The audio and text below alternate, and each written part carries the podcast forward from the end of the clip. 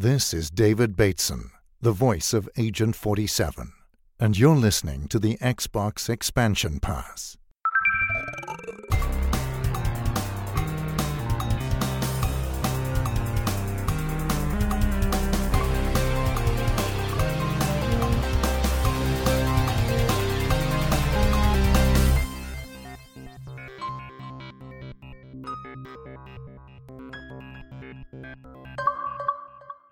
Welcome, one, welcome all to a bonus episode of the Xbox Expansion Pass recorded on Friday, June 11th, 2021.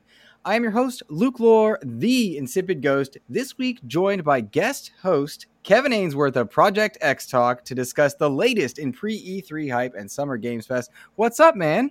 Yo, what's going on? I'm, I'm really happy to be here. Uh, you know, as we were talking before the show, I listen every week. Obviously, we had you on Project X Talk a few months ago at this point, probably is back in the early days of the show. And the, you know, we've, we've stayed in touch since then. So I'm really excited that you, uh, you gave me the opportunity to come on.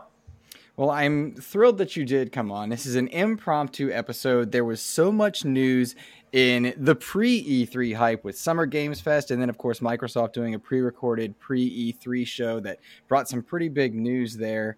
Uh, I felt like we had to do an, an early episode, and you reached out, which I'm, I'm grateful for. I need to get Amon on as well. I'm just thrilled to have uh, the relationship with you guys that I do. You guys are, are regulars in my podcast stream as well, and so I'm uh, thrilled to have you. Uh, Kevin, we've got so much stuff that came out in a pre E3 presentation, man. Uh, first and foremost, Xbox execs and Microsoft execs, Satya Nadella included, came out and talked about the future of Xbox.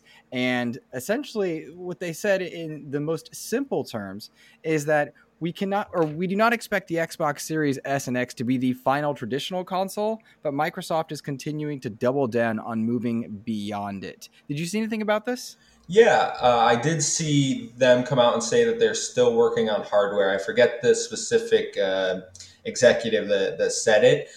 I was more interested in the backlash I've seen um, to this whole article. Uh, I don't know if you have you seen it online. People really taking what they said in this briefing and running with it and saying that Xbox is moving into just cloud gaming and away from consoles, and that our Series X's are and S's are being uh, made to be worthless essentially. And I just cannot subscribe to that. That is a very strange take, to say the least. Now, let's fill listeners in on just what we're talking about. Mm-hmm. This was Liz uh, Hamren, I believe, speaking. She's the Xbox Corporate VP of Gaming Experiences and Platforms, which is a title that is way too long to say on a podcast. uh, and I'm reading a quote from her. This was gathered by Polygon in this case. Uh, quote says, Cloud is key to our hardware and Game Pass roadmaps, but no one should think we're slowing down on our core console engineering. In fact, we're accelerating it. We're already hard at work on new hardware and platforms, some of which won't come to light for years. We're working with global TV manufacturers to embed the Game Pass experience directly into internet connected TVs, so all you'll need to play is a controller. Beyond that, we're developing standalone streaming devices that you can plug into a TV or monitor. So if you have a strong internet connection, you can stream your Xbox experience. End quote. Now, there's a lot to break down in that, and it surprises me that people would have backlash to that. Uh, it is all it has always been the case that local hardware will provide the most optimized experience mm-hmm. uh, to date in terms of the games that we play. No latency, or I should say, less latency. Uh, mind you, many of the games we play are online, but it should come as no surprise that Microsoft is working to build a future on TVs, through streaming sticks, and any other devices. They have a lofty goal, Kevin, in reaching what two billion screens. It seems to me that that is this is a great way to do it, and why would we be upset by it? That is really the point I've been trying to drive home. Anytime someone has brought that up in conversation with me, seeing that they're worried that their Series X, you know, what's the point in them buying it when they can just plug in a, a streaming stick that's probably going to cost hundred dollars? And I really try to stress that streaming is just another option. It is not mm-hmm. the sole future. It is the future for maybe those uh, low income families that can only afford a TV. And if the app is built in, they don't have to go out and buy the $500 box. They can mm-hmm. just stream it. Eh, you know, if they're, and then I, I always stress it really depends on your internet connection. And they mm-hmm. specifically mm-hmm. say that people with good internet can can stream these apps, can get the streaming stick, and then maybe they don't have to spend the $500. The hardcore gamers are always going to go out. They're going to buy the $500 console, the $300 console if you get the Series S. They're going to want that local experience built in. And maybe cloud gaming will be something that they they utilize away from the home, you know, on on business trips, uh, on vacations, or mm-hmm. laying in bed late at night. It's it's those types of experiences, and I really do think that they're just trying to bring more options to more gamers that can't afford it. Certainly so. It, it just seems to me like that's absolutely the way of the future. There was a time where I lamented the idea of physical games going by the wayside, where I looked at them and I was like, no, I don't want games to be digital. I, I want to own it and this, that, or the other. And in a very short amount of time, my perspective has changed. And with the uh, release and subsequent failure of Stadia, with the promise of Luna, with the continued success of, of xCloud, it strikes me that this is just a wave of the future and the industry is learning from it.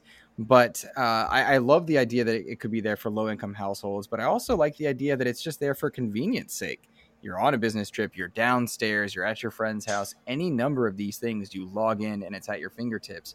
I was actually really encouraged by the idea that they are, as a company, doubling down uh, on the idea of being invested in gaming for the future, no matter where it is. I mean, having the CEO of a trillion dollar company. We're not talking about Phil Spencer or Sarah Bond. We're talking about Satya Nadella having the King Kong, as it were, of your company there and supporting your brand and your branch. That speaks volumes for Microsoft's dedication in a way that no other gaming company, Nintendo, Sony, or otherwise, can currently compete with at that level.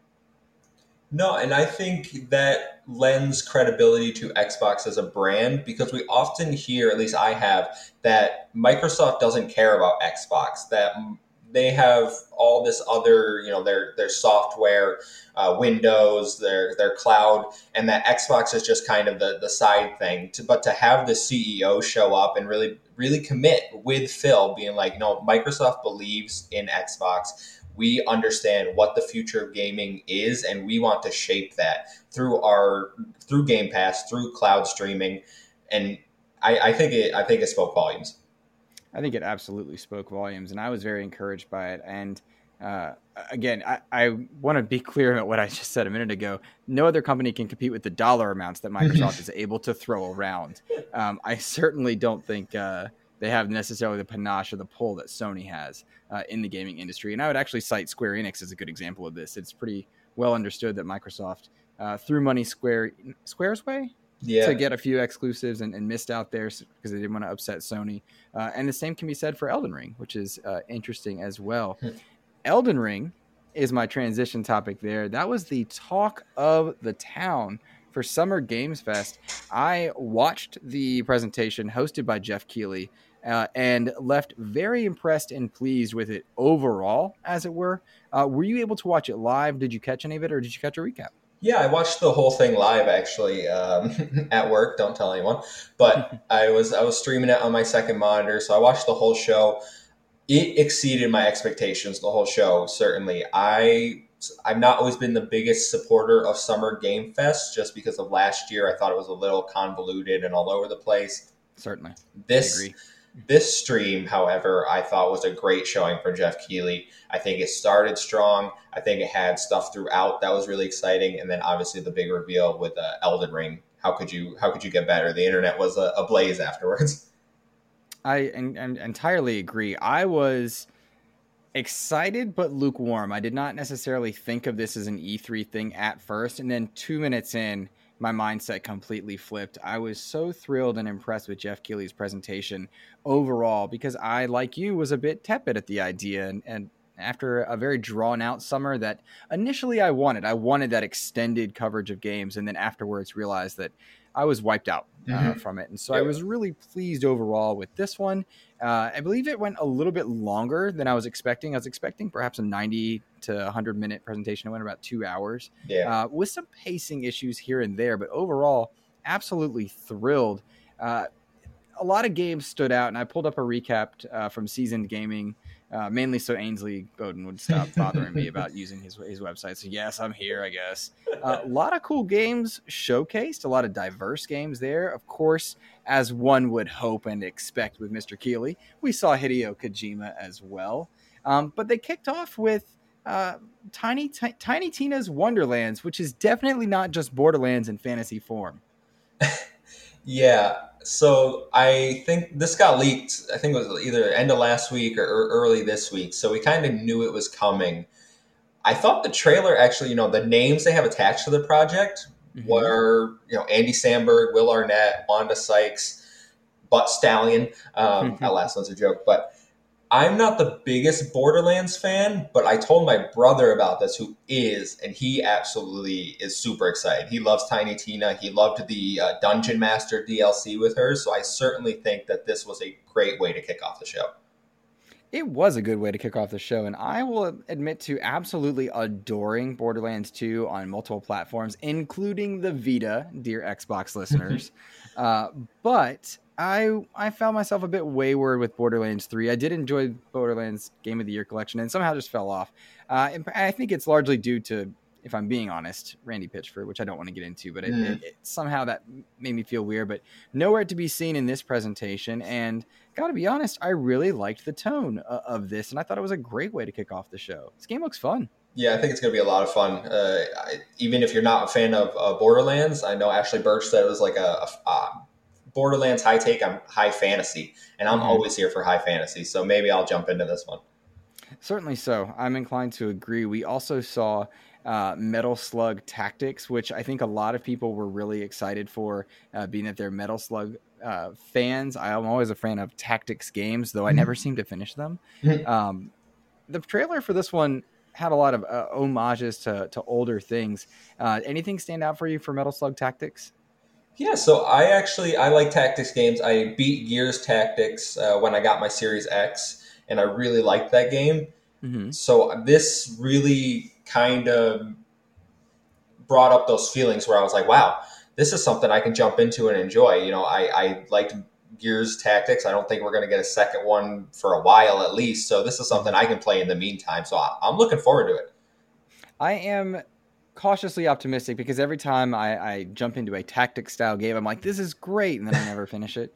Um, Wargroove and Gears Tactics both kind of stand in my mind, mm. uh, and I'm sure I've got some people screaming that those are not the same types of tactic games, but I don't know, whatever. uh, here we are. Um, but a couple other games stood out to me, and while it's uh, certainly an Xbox show, I thought it was interesting to see Hideo Kojima uh, up there, not because uh, of anything crazy other than we'd heard so many Xbox and Kojima rumors prior to that. Yeah. And then he showed up to showcase uh, Death Stranding director's cut. I continue to respect uh, Hideo Kojima, and I continue to be disenfranchised with how eclectic he is, despite loving Metal Gear. Um, but this this trailer was at least fun, and I think a lot of uh, PlayStation or Death Stranding fans were at least pleased by it. This was, I think I said it yesterday on our show, um, the most bizarre trailer I didn't I didn't know whether it was meant to be funny or at first I thought it was some sort of Death Stranding Metal Gear crossover. I was like, is Snake going to be under the box? And I was like, there's mm-hmm. no way. Like that would have been a huge announcement. Um, but ultimately, Death Stranding director's cut. I'm I'm not a fan of Death Stranding, so this isn't something for me. But I know there are. It does have its fan base, so you know, good good good for Hideo Kojima that, that was kind of my take as well. I was like, cheers to you guys. Awesome. Happy for you. Uh, and I moved promptly right along. Uh, I talked about weird pacing. That mm-hmm. trailer certainly had some weird pacing. Yeah. And then uh, to showcase Jeff Goldblum later on in the show, it felt so weird. I love the celebrity cameos as an idea, but in practice, even Ryan Reynolds, who is Deadpool of all great characters, uh, seeing them show up just felt a bit odd. Yeah, I so I like Jeff Goldblum. I think he's a, a, funny guy. I thought he was a little a little weird here, especially when he was pretending not to know how to pronounce Geoff's name. Mm-hmm. But uh, Ryan Reynolds cracks me up as always, uh, especially when he name dropped Elden Ring. But it was certainly, I think, after a little after this is when we get into that pacing issue that you were talking about, where there weren't as many big hitters or things that people really care about. I agree. I agree. And that's kind of the odd part is how do you judge or gauge a show? And this is something I'm very curious to watch how Microsoft handles in their show uh, come Sunday uh, at the time of this recording because it'll be a 90 minute show, which is meant to be a little bit shorter. They've also got some heavy hitters, but you do not want a show with all AAA third person mm-hmm. action games. That's just not a healthy show uh, as well. And so it'll be interesting to watch how they manage that. And, and in regards to Summer Game Fest, I mean, they filled in the gaps, as it were, by talking about a new publisher in Prime Matter. Uh, they talked about uh, briefly some Among Us content. They had a few ads in there, which was interesting because in a lot of presentations or conferences, as it were, uh, it's Xbox or Sony or Nintendo spitting money at EA or Activision or anybody else to bring their game to the show. And in this case, with Summer Games Fest, it's kind of the other way. It's like, hey, you can pay me, uh, or uh, I'll put an ad in the show to help fund this thing. It's a very different take on funding a, a, summer conference. And I think that's lost on a lot of people when they think about the type of coverage that this show might have. It's definitely lost on me. I know that I didn't. All I saw was I was like, oh wow, more more Twitch Prime ads, and it, it was. I was like, I, I, get it, Geoff. They're probably you know uh, paying you to to really stress the importance of this or like try to get more people into the Amazon Prime um, ecosystem or the Twitch Prime so you can get those rewards. Um, mm-hmm. But that, mm-hmm. yeah, that wasn't it wasn't something that I immediately thought of. It's just an interesting take and an, an interesting way to to showcase it because you got all eyes on you, and so you have a spot that is worth marketing out and selling uh, to companies to make sure you get their games in. By the same token, you're trying to do this for the betterment of the media uh, and the medium, I should say. Uh, I think about Elden Ring specifically, and I realize I skipped a few games that I'll go back to uh, that I want to point out. But was regarding Elden Ring, as far as its appearance here, it's pretty well documented, or rather, I should rephrase that. Jeff Grubb, Jason Schreier, and several others have cited mm-hmm. that they were aware that Microsoft courted Elden Ring to be at their conference. They wanted this at their conference, but uh, that that money was turned down for fear of upsetting Sony, which is understandable. Um, but more than that, it was more that they didn't want to be associated with one platform or another. And Summer Games Fest is platform agnostic, yep. which I thought is a very interesting way to put that. Because in my mind, I'm like, it, it at first fueled concepts of of uh, console war elements. The idea, oh, they don't want to upset Sony, they don't want to upset Microsoft. But in fact, it was really they where could they go with a lot of eyes that didn't associate them with one console or another. Uh, and I thought that was a smart move on Elden Ring's part, um, and it certainly certainly bolstered the the weight of the show. I think had Elden Ring not been there, it would have felt a little bit hollow at the end. Perhaps I'm overstating that. No, think? I don't think you're. I don't think you're overstating it. In fact, we saw a tweet from uh, from Geoff Keighley after the the show, and he was like, "What you guys don't know is, uh, you know, they specifically asked to go last because they wanted people to stick around through the entire show. They wanted the eyes on those other games. They didn't just want Elden Ring to start it and then everyone leave.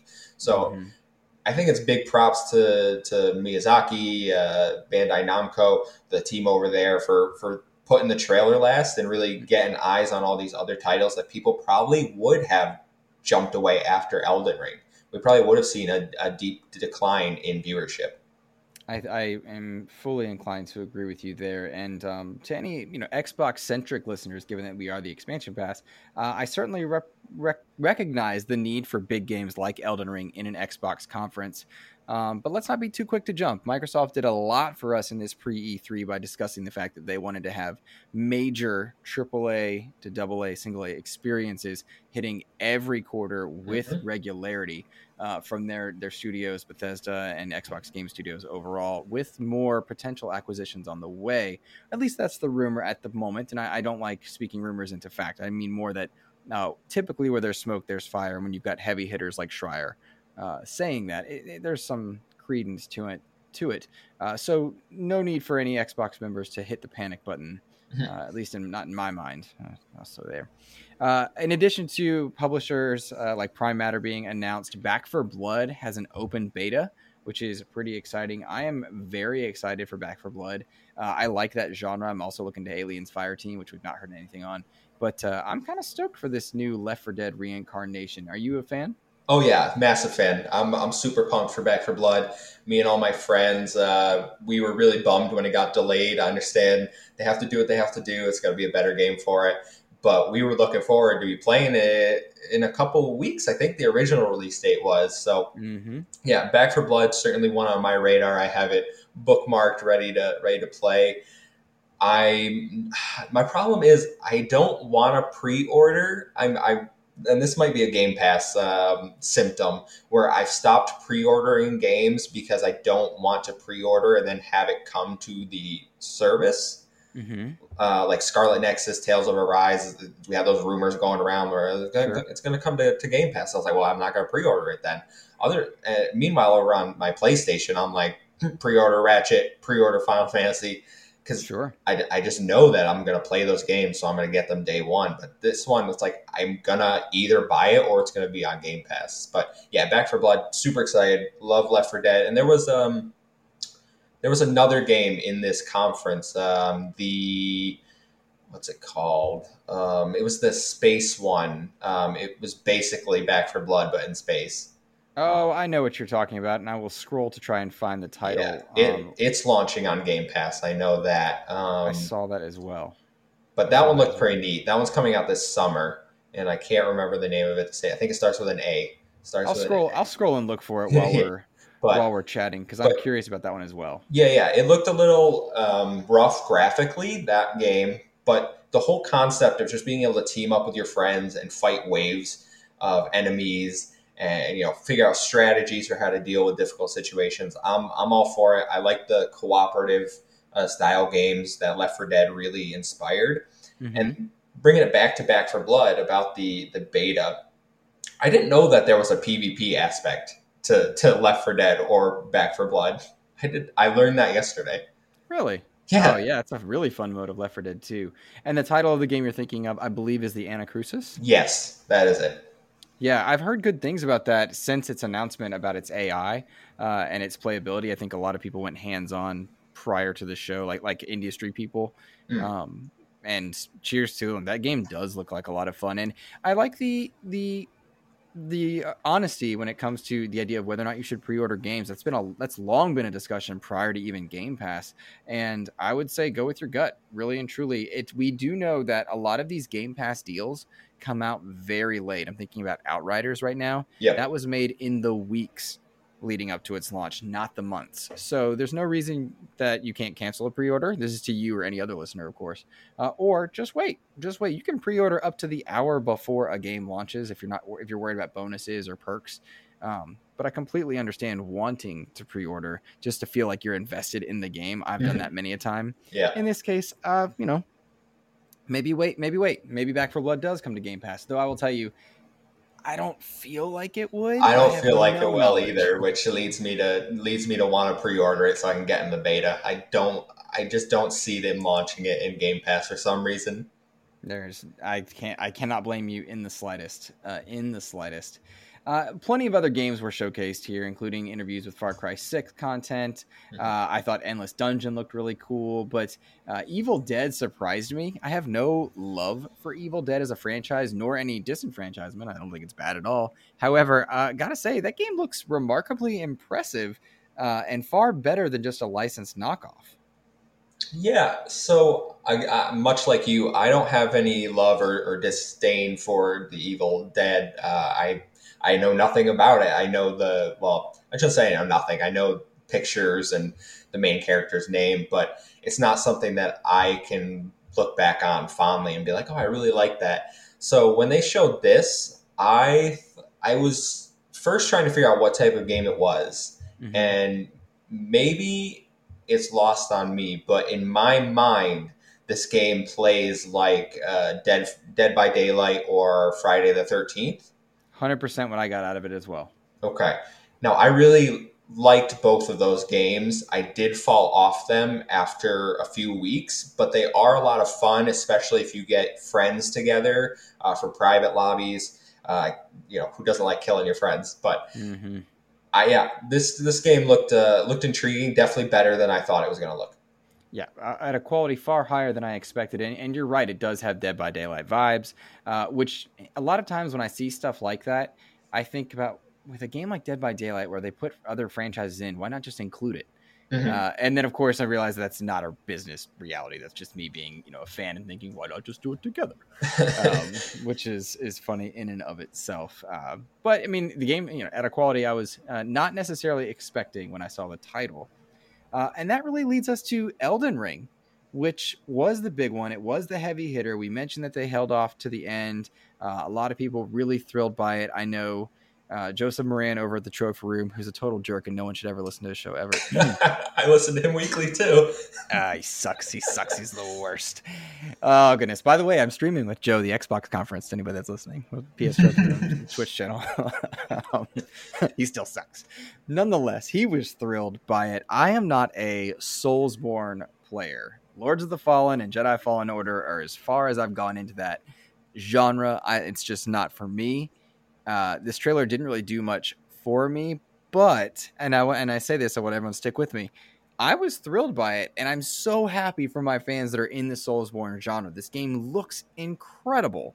Uh, I don't think it hits a January release date, but that's a different discussion. What are you thinking?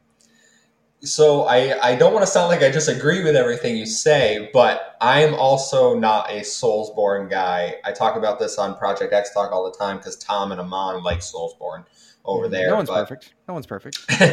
yeah, uh, I just don't like feeling frustrated when I play games, and that's really a big uh, turnoff in, in this type of game, obviously. In terms of just what we saw in the trailer, I thought it looked great. I thought the trailer was fantastic. It looks beautiful. If this wasn't a Soulsborne game, I would be there probably day one to play this. It's got that high fantasy element I really like. It's just the fact that I know I would throw my controller at the wall, and I don't want to do that. Same. 100% same. And this is a game that I probably will not be picking up for that same reason, mm-hmm. unless it does come to Game Pass, which I could see. Interestingly, I could see Microsoft wanting this audience and shelling out big money to do so. That said, if they weren't able to get them for their conference, it does seem like it's not likely. Uh, so I respect and understand the logic there. Um, but the game, it, it, really high concept, just beautiful, beautiful uh, graphically. It looks like it's going to be a true next gen game, despite it being on Xbox One uh, and PS4 as well. Uh, I'm so happy for this genre of fans, and I I, just, I double down on that because that's kind of what I have to lean back on. But it's a I appreciate it for two reasons. One, fans get to play it, of course, but two, it pushes the genre forward, and that genre has been evolving quite a bit since Dark Souls One. Uh, Bloodborne's in there. Dark Souls 3 is is often referred to as uh, equivalent or better to Bloodborne, depending on who you ask. Uh, and I'm I like that the elements of it are into other aspects of gaming uh, and, and evolving the genre overall. Yeah, so we see we see other companies taking their uh, games and and making them Soulsborne esque. You know, we had Fallen Order, we have the rumored uh, Final Fantasy Origin game, we had Code Vein. That's a, another Bandai Namco one, the anime style. So companies see this and understand that there is a big market for this. It, it used to be a very niche genre, but now I, I would struggle to say that it's, it's, a niche genre. People really like Soulsborne games. They like the the challenge that comes with it, the feeling of accomplishment after they successfully do it. And the only thing that got me to try Code Vein because I did try. I have tried these games, so I'm not just being like, oh, they're so hard. Um, was co-op, and I see the Elden Ring actually support. It says it supports up to four player co-op. Is does that do anything for you, Luke?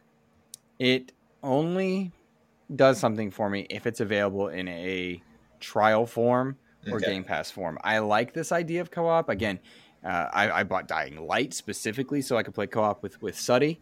Uh, I and and Joe and Kevin and a few others, and I'm so I'm I'm interested in the idea of co-op. I, that's tends to be my favorite method of playing games with people. Mm-hmm. Uh, th- that is more likely to get me to try the game than it is to put me out of it. So my ears perk a little bit, but it doesn't sell me on the game just yet. But there's plenty of time. Yeah. No, I I, I also struggle to see it hitting uh, January 21st, 2022, as, as you said. I, I don't want to rain on people's parades. They waited so long, but like, I don't think anybody predicted them to drop a release date yesterday. I think people were suspect, suspecting a trailer, but a release date that came out of nowhere. Right. Agreed. And COVID times or not, uh, when you have a huge undertaking like in a game like Elden Ring at the production values you're shooting for, it just seems like you would delay it. God of War has done this, Gotham Knights, mm-hmm. Halo Infinite, so many other precedented examples uh, for delaying games, and we I think we would support them. Uh, but January, it seems soon. It's like seven months, which is which is wild. So, Years going fast. It, it is, and uh, interestingly enough, and there the 15th is coming up very quickly. That will be two days after the Xbox showcase, but it will be the first day for Xbox gamers to get their hands on a huge number of Summer Game Fest demos uh, presented by ID at Xbox. Just like last year, ID at Xbox is releasing a, a, swath of demos for gamers to pick up that they might have typically played on a show floor had there been a conference. Last year, there were like a hundred of them. I got to two uh, this year, they're trimming them down for the week of June 15th through the 21st to 40 demos. I love this idea. Yeah, no, I'm so we over us over at Project X Talk, we actually got media access to E3. Nice. So you're gonna see in the next couple of weeks. We have uh, indie dev interviews coming up. We have uh, indie dev reviews. We're getting some early access to games, getting some game codes over there. So we're going to be trying to really spot, spotlight some indie developers.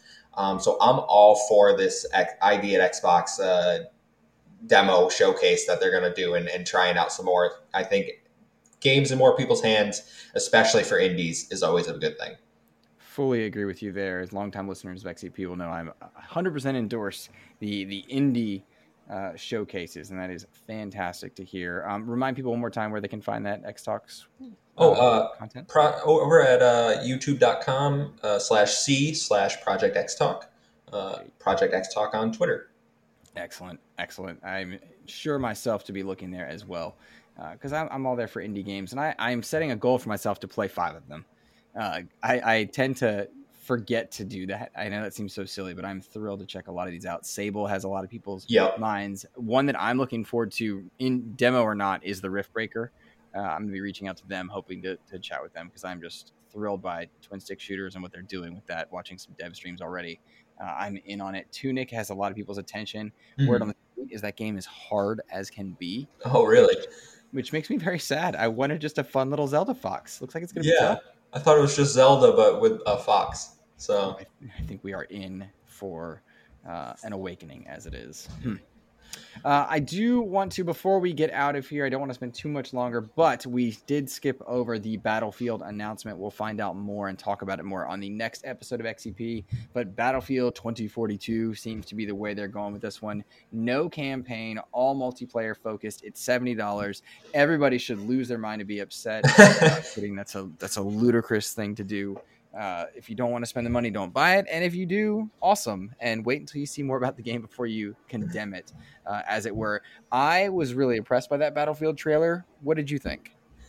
So, Battlefield isn't something that I've I don't think I've ever played a Battlefield to be honest with you. I was a Call of really? Duty player. Yeah, I was a Call of Duty player back in the day, and I've since fallen off. Uh, I think Ghost was my last one, so was that 2013 with the Xbox One launch? Dang. Yeah, so I've I've really fallen off those types of military multiplayer shooters. I did watch the Battlefield reveal. I thought the trailer looked sweet. I understand there were some callbacks to uh, old Battlefield games. Um, in terms of the seventy dollars, uh, we talked about this yesterday um, because uh, we we saw I've seen twice this week people complaining about the price of, of seventy dollar games.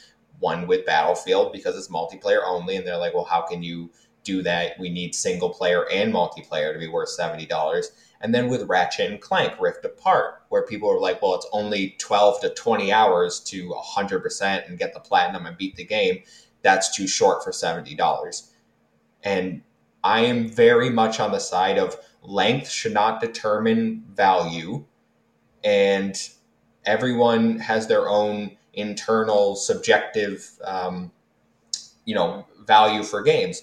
If someone's going to pick up Battlefield 2042 and put 100 hours into it, they'll be like, okay, I'm satisfied. But they could pick it up, put 10 hours into it, and still feel satisfied. Absolutely. Wholeheartedly agree. Wholeheartedly agree. It shocks me and surprises me uh, when I see people going off the deep end about it. Now, questioning price, I'm always a fan of. Being mm-hmm. critical of what you spent your money on, your hard earned dollars, absolutely. But losing your minds over a $10 price increase in a medium that has to sustain itself, maybe not so much. There are certainly predatory transactions that can take place. There are certainly some that are very forgiving, lots of ways to save money, lots of ways to be uh, put out when it comes to pricing of games. But uh, we don't know enough, and particularly in this case. So, I think we should uh, pump the brakes a bit. Let's see more what it has to offer. There are lots of affordable gaming options this holiday, and EA is going to have to compete one way or the other. Uh, yeah, we'll see if they bring their A game. Uh, yeah, I, I, sorry to interrupt you, but I, I really don't want to be misconstrued and be like, oh, people don't have a right to complain about paying seventy dollars. Seventy dollars is a lot of money. I completely understand it. I just don't think using certain criteria to say a certain game is worth that amount is fair before Agreed. you've played it, before you've done anything. Like it, it, just it boggles my mind. Agreed. Fully agree. Fully agree. Uh, we have two questions that I want to get to real quick, and we got to go fast here. We don't actually have to go fast. There's no time limit here. uh, the first one comes from Lord James Suddy, who I kind of still hate uh, for the for the Vault Boy meme.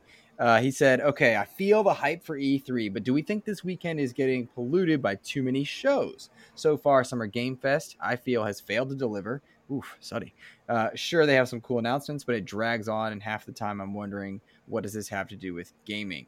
I'm all in favor of a fair trade show, but why pay to be part of Summer Game Fest or E3 when developers can easily do their own shows uh, on Twitch or YouTube? I'll answer this one first while you sure. postulate, Kevin. Uh, Suddy, I did not think Summer Game Fest failed to deliver uh, by any means. I thought it was a great showing, uh, all things considered, compared to last year. Uh, and I don't necessarily think it's getting polluted. I think we, in a normal E3 event, would have more. Uh, in fact, I remember in 2019, uh, I went from Bethesda.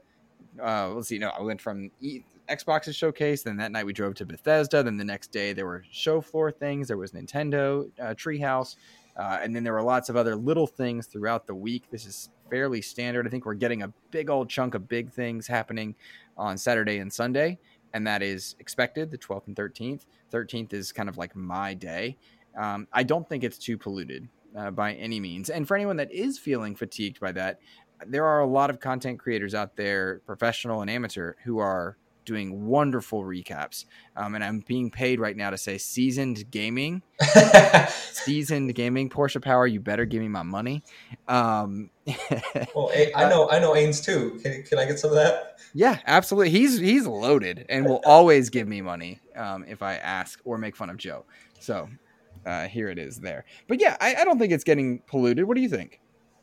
I don't feel that way. I felt it last summer for sure when there was it dragged on for months, but I think Summer Game Fest, the kickoff show, exceeded my expectations. I had a good time watching it. Today's events with uh, Koch Media, Koch Media, they don't know how to say it. I don't know how to say it. I know. It was, that was, was an that was awful event. So that yeah. one definitely dragged for me. Um, Agree. Yeah.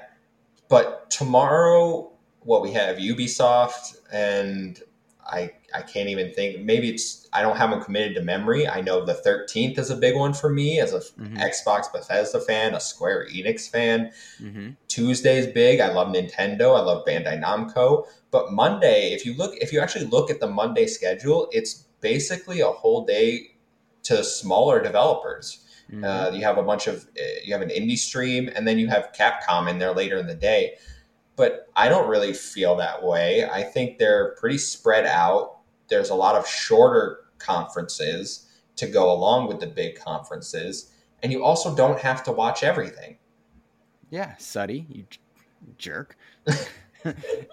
no, I, I agree with you. Um, and Suddy, he just sucks. I'm just going to double down on that joke uh, right now. But yeah, I I am inclined to agree. I really don't feel like it's over polluted uh, or anything else.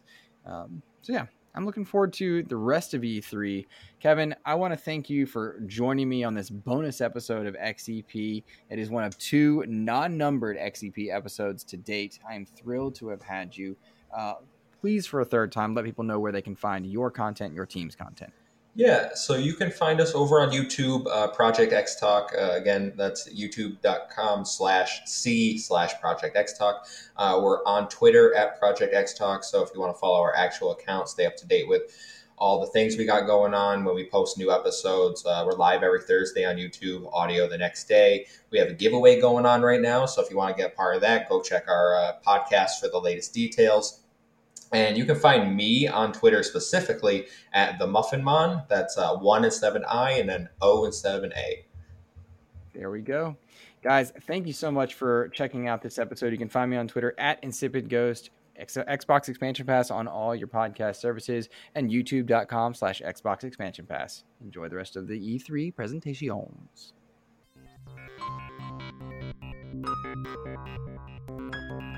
you